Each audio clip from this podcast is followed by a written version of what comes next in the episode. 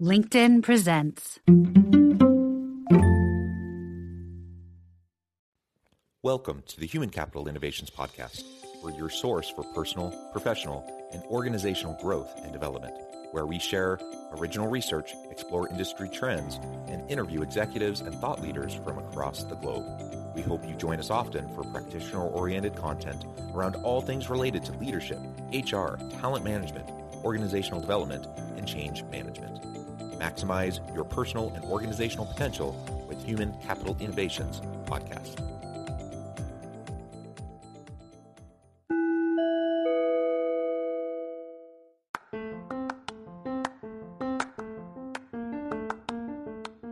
Do you enjoy the Human Capital Innovations podcast? Enjoy ad free listening by going to the Patreon page, and please consider contributing even at the producer or sponsorship level.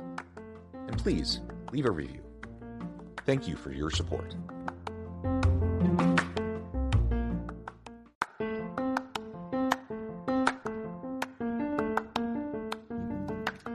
Welcome to the Human Capital Innovations Podcast. In this HCI podcast episode, I talk with Christen Steele about early talent recruitment trends and the connection with diversity, equity, and inclusion.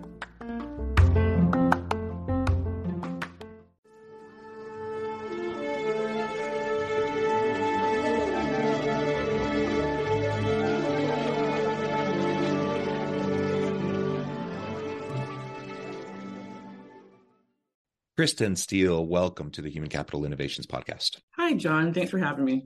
It is a pleasure to be with you. Where are you joining us from today? I am in the RTP area of North Carolina, Research Triangle Park. That includes Raleigh, Durham, Chapel Hill. Um, I'm right smack dab in the middle, so I can get to just about anywhere pretty quickly. Yeah, very good. And I'm yeah. joining you from south of Salt Lake City in Utah. Today, we're going to be talking about early talent recruitment trends Mm. and how that also connects with diversity, equity, and inclusion efforts within organizations. So I'm super excited for this conversation. We've been preparing for it for a long time. It's a mm-hmm. pleasure to finally have the chance to sit down with you and and explore this together. As we get started, I wanted to share Christen's bio with everybody. Christen Steele is a university recruitment consultant and a certified Clifton Strengths coach. In her role at Yello, she works with employers to achieve their DEI goals by helping them virtually recruit qualified, diverse early career candidates more efficiently than ever before. Uh, wonderful. Anything you would like to highlight about your personal background or personal context before we dive on into the conversation? I would love to. Thank you for that opportunity. Um, I have worked in higher ed, uh, worked with student athletes. I've worked in refugee resettlement, managing corporate, um, managing uh, employment programs, helping people become more self sufficient when they get here, whether they are refugees, asylum seekers, or special immigrant visa holders. So my background is very eclectic in terms of the kind of audiences that I've worked with. Um, but most recently, that Gen Z population has been uh, the, the group that I have the most experience with, with a decade or more in higher ed. Um, so really happy to be talking about my experiences coming from that space in career services and now working with employers. So again, Wonderful. Yeah. Uh, and maybe start by telling us a little bit. I mean, so so working with younger um, early career professionals, they're they're launching their careers.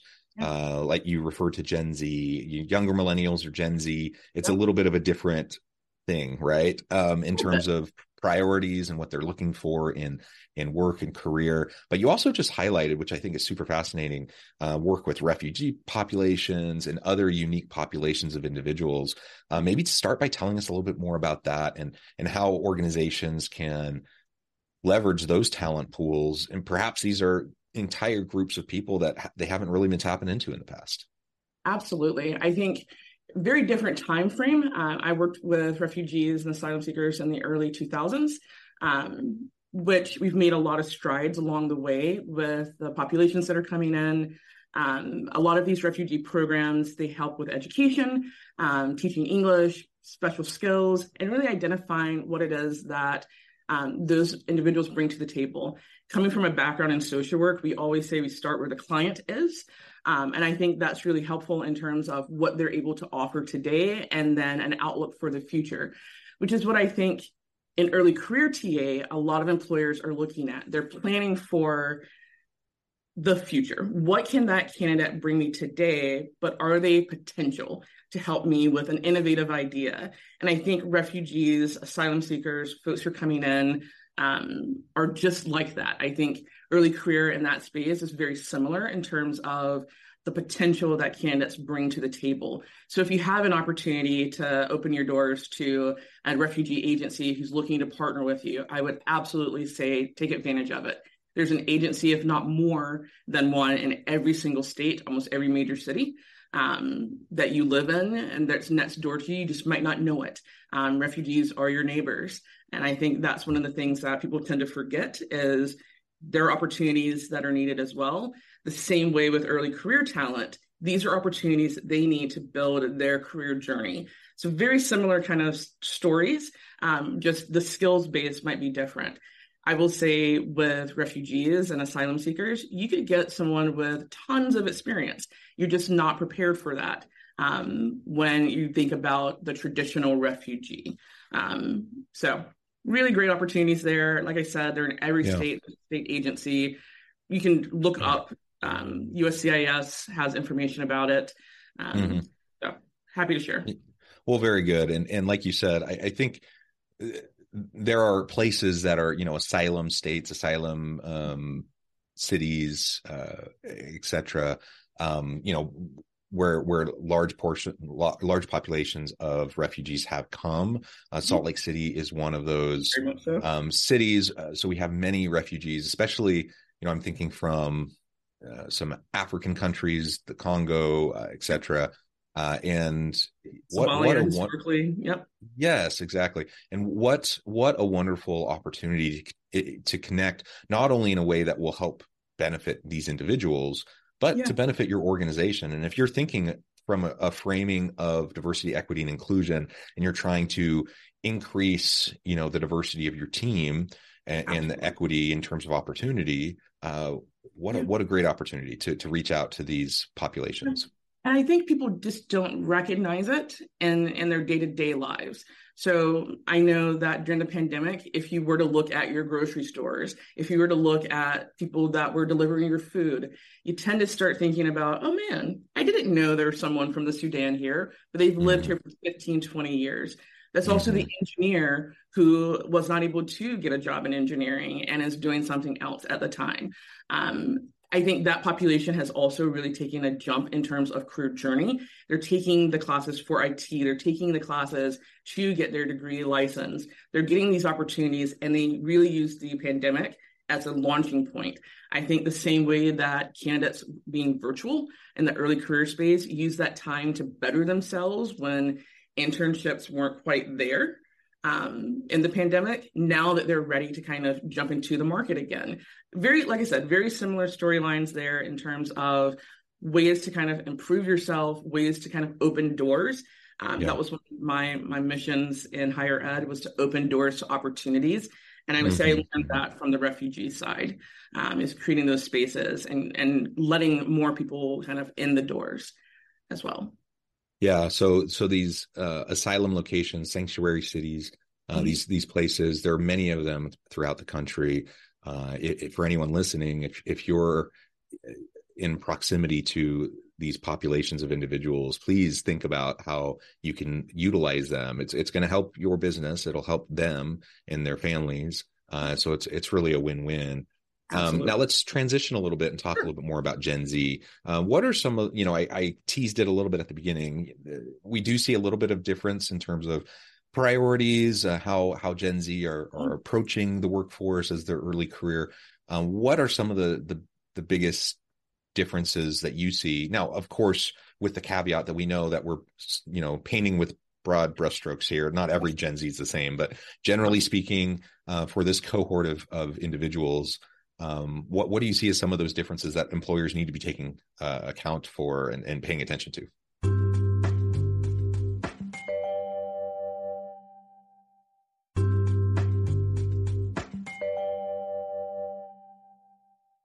I can speak in generalities, but I can also speak to the fact that Yello, we do a lot of surveys. Um, we want to know the candidates who are using WayUp. They want to tell us about their experiences. So we have some data that that I can share as well. But I I will say in terms of the the the the one thing I would say is these Gen Zers are more on the front lines than they've ever been before. They're the folks who want to see the changes and the differences uh, in your organization that are reflected by society. So as our society grows, they want to see those things as well. So they're the folks who are looking at sustainable efforts that your company is making. They're looking at your philanthropic efforts and your foundations to see where your money is going. They're also checking social media more. Um, we speak of TikTok or we don't speak of TikTok, depending on your stance. Um, but candidates are using that as a source of truth. They're looking for information and news there, and it crosses over into their career journeys as well. Um, so I think they're mimicking what's happening in the world, and they want to see that not only in your practices, but in the workplace. They're looking for individuals that look like them. They're looking for technology.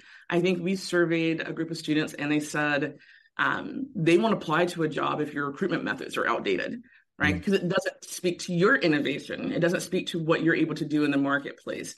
Now, that could just be a branding message that has not been translated well, and that you have had longevity in the field and you feel like you don't need to change your technologies or your recruitment methods because it has worked.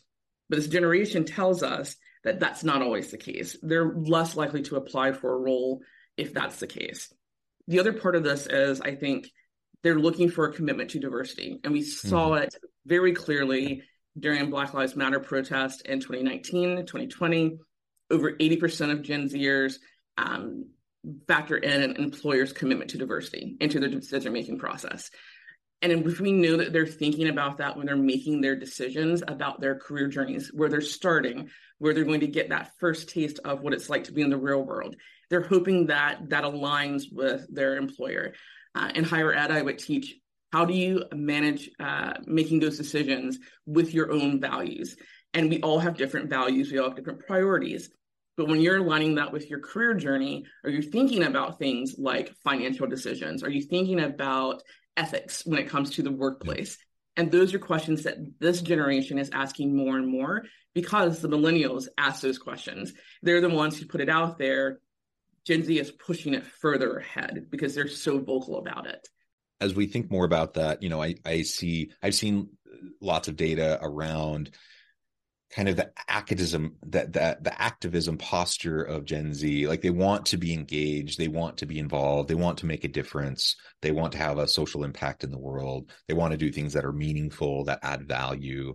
Um, and not to say that other generations didn't want that too um, but especially younger and earlier career and just feeling like they they should have a voice uh, that they should be able to contribute in meaningful ways and they're not willing to you know go work for a company for 20 25 years quote unquote pay their dues um, and then maybe someday make a difference you know or give back Absolutely. that's that's just not in in their um you know in their mindset at all. And, and, so what does that mean for organizations if we want to rec- recruit top talent? You just identified you know dei efforts uh, technology efforts uh, several things that you need to be paying attention to. One of the things you need to be paying attention to is your your corporate social responsibility, your ESGs, your um, social impact efforts within your organization, and how can you leverage those as recruitment tools for gen z individuals? And, and that requires more than just platitudes. It requires more than just nice pr uh, and and um, and putting out statements around big events and and, and we're done with performative allyship right? Exactly. Like they need to see that you're actually doing it. Authenticity. This is the mm-hmm. number one thing for the i mean i will say higher ed that was the number one thing that came up for 12 years at Georgia Tech. Um, and when I was in higher, I was there for 10 years. Part of that was at an- another institution. And every single time we talked about employers and careers, authenticity came up. And I wish that was a statement that I could I could land on and go, this is fact, because it's out there. We see it, it's in other reports, but it's never been really studied as well as it probably should have is because candidates are looking for that authenticity. The challenge is you'll never really see that when you're on a LinkedIn, right? People are going to share the highlights, the things that I really liked about my job. If I lost my job or was let go, they're never going to tell you the negatives. You won't find out until you dig deep. You're on a, um, you're looking at reviews that are, you know, buried down on a Glassdoor, or you really have to find that, but you're never going to know who it's from. I think this generation is not afraid to tell you about themselves, not afraid to tell you about yourself, and the fact that they're going to post it about their experience. They're going to have a, a, letter that they've, an open letter that they have written. They're going to tell you when they don't stand for these things. They're going to tell you, think about the Google Union, um, where those were led by a lot of young people who said, we need to figure out a way to make ourselves sustainable. We need to figure out a way to make sure that the company is aligned with what they say they are and what they're going to do in terms of technology and ethics. Um, we really think about those things. We think about how they treat people of color in AI. Those are the kinds of movements that we're seeing from that activism, but also retention standpoint. Gen Z is less likely to stay, as you mentioned, they're not going to stay the seven plus years. They're not going to make it a 25 year career. They're likely to stay less than three at this point. So, what can you do? One of the things I would suggest is making sure you have a retention plan. Know your data. First off, you need to know how are you retaining? Who are you retaining? Are you losing more people of color, women, LGBTQIA if you have those metrics? And if you don't have those metrics, now's the time to start taking a peek at your data to see what is your retention already. And then start thinking about is it our ERGs? Are we doing enough? Do we have these groups that create an inclusive environment? That's the biggest one, creating an inclusive environment. For candidates in Gen Z, they are looking at safe spaces. I want to go to work and feel like I am valued, but I feel like I can be my true authentic self while the company is also showing me who they are and what they stand for. Do they give us an opportunity to volunteer? Is it paid time off to volunteer? Even better. So they're looking for those things, and that's what's going to keep them around. They're going to want to stay for a company that they see that aligns with their own values. And if you have the opportunity to promote within, 60% of Gen Zers are looking for that promotion train. So keeping them there and creating an opportunity for them to be innovative, to show you what they're capable of, and to create those spaces is another opportunity in terms of retention. I love this population because they're so vocal about what they need. So we have this kind of information to make those decisions. And if we can step out of our own way sometimes, we can really lean in because they have such diverse voices. They have such unique backgrounds. I learned from the 18 year old intern or my student assistant in, in, in, the office as much as I learned from my supervisor who's been in, in higher ed for 30 plus years. So there's always something you can gain from that person because she might be a young mixed race woman in engineering that's trying to figure out what she's going to do, whereas this person has been in their career and settled for a long time. Her innovations and her ideas might be helpful. And I love that about this generation because they do offer so much. You just have to work with them and teach them some of the, the best practices, if you will.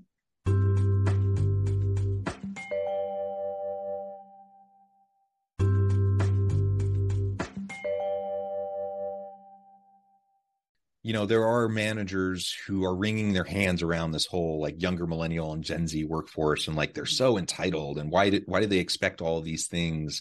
Um, you can wring your hands over that. You can be frustrated by that all you want. It doesn't change the reality that this this is the the dynamic within this labor force um, subgroup.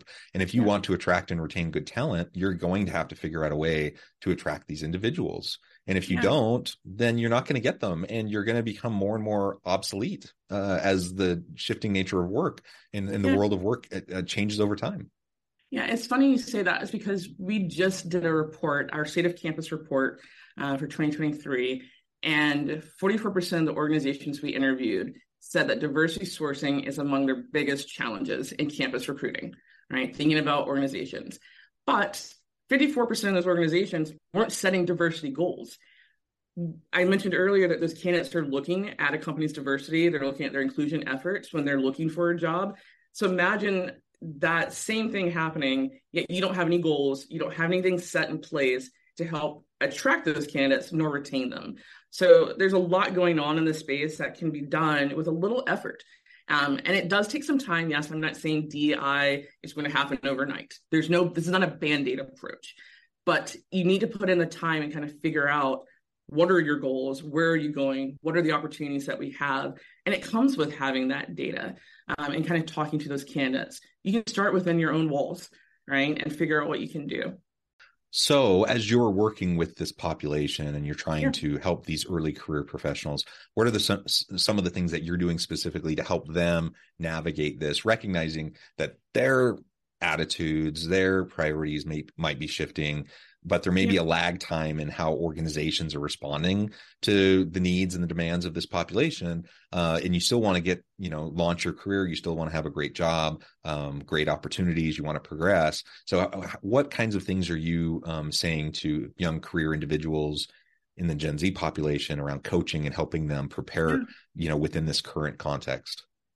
Yeah, I think one of the things about WayUp or Yello Sourcing, um, um, we just rebranded um, the WayUp side for the employers. And I think if I'm speaking to the employers, Yello Sourcing really does train candidates to be better candidates, right? So thinking about their resume and experiences that can gain in the space, thinking about that volunteer and how to tell that story on their resume, thinking about the activities they can get involved in.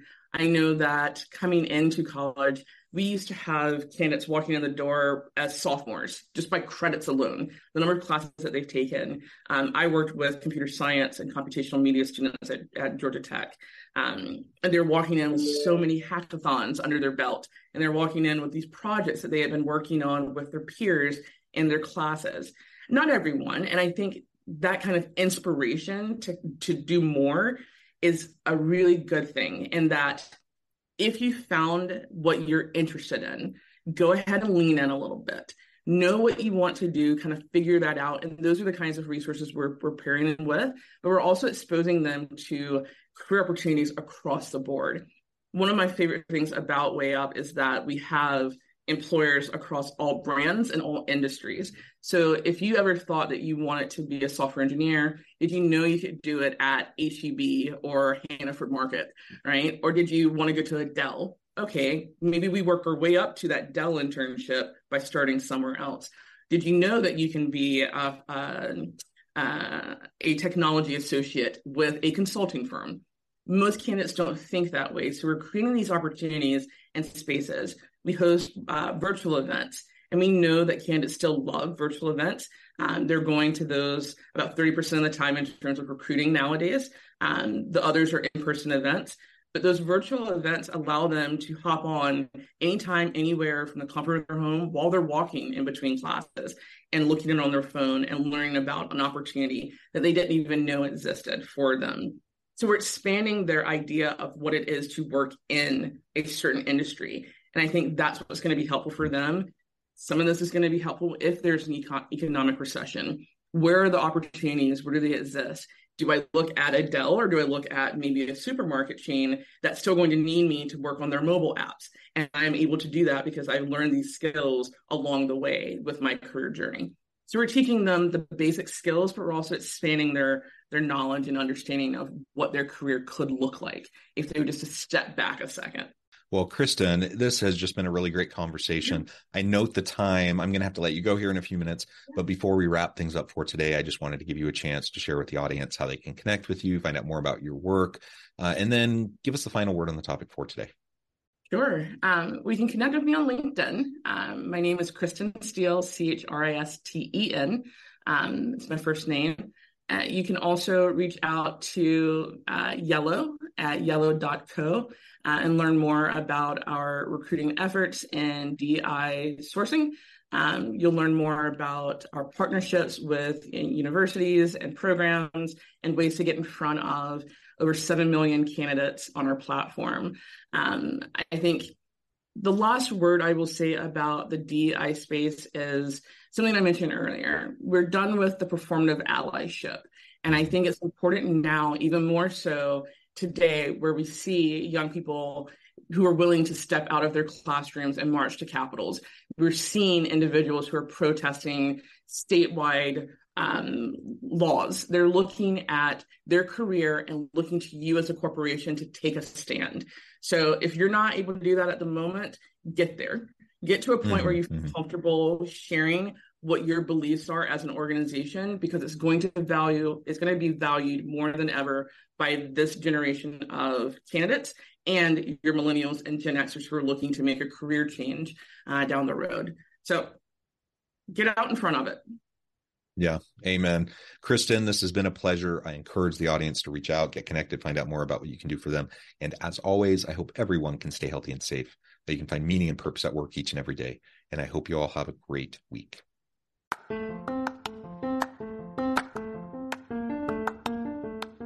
You enjoy the Human Capital Innovations podcast? Enjoy ad free listening by going to the Patreon page. And please consider contributing even at the producer or sponsorship level.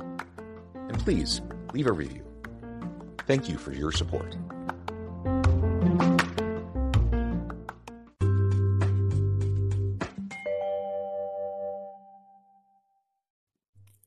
Thanks again for joining us for this episode of the Human Capital Innovations Podcast. I hope you stay healthy and safe and that you have a great week.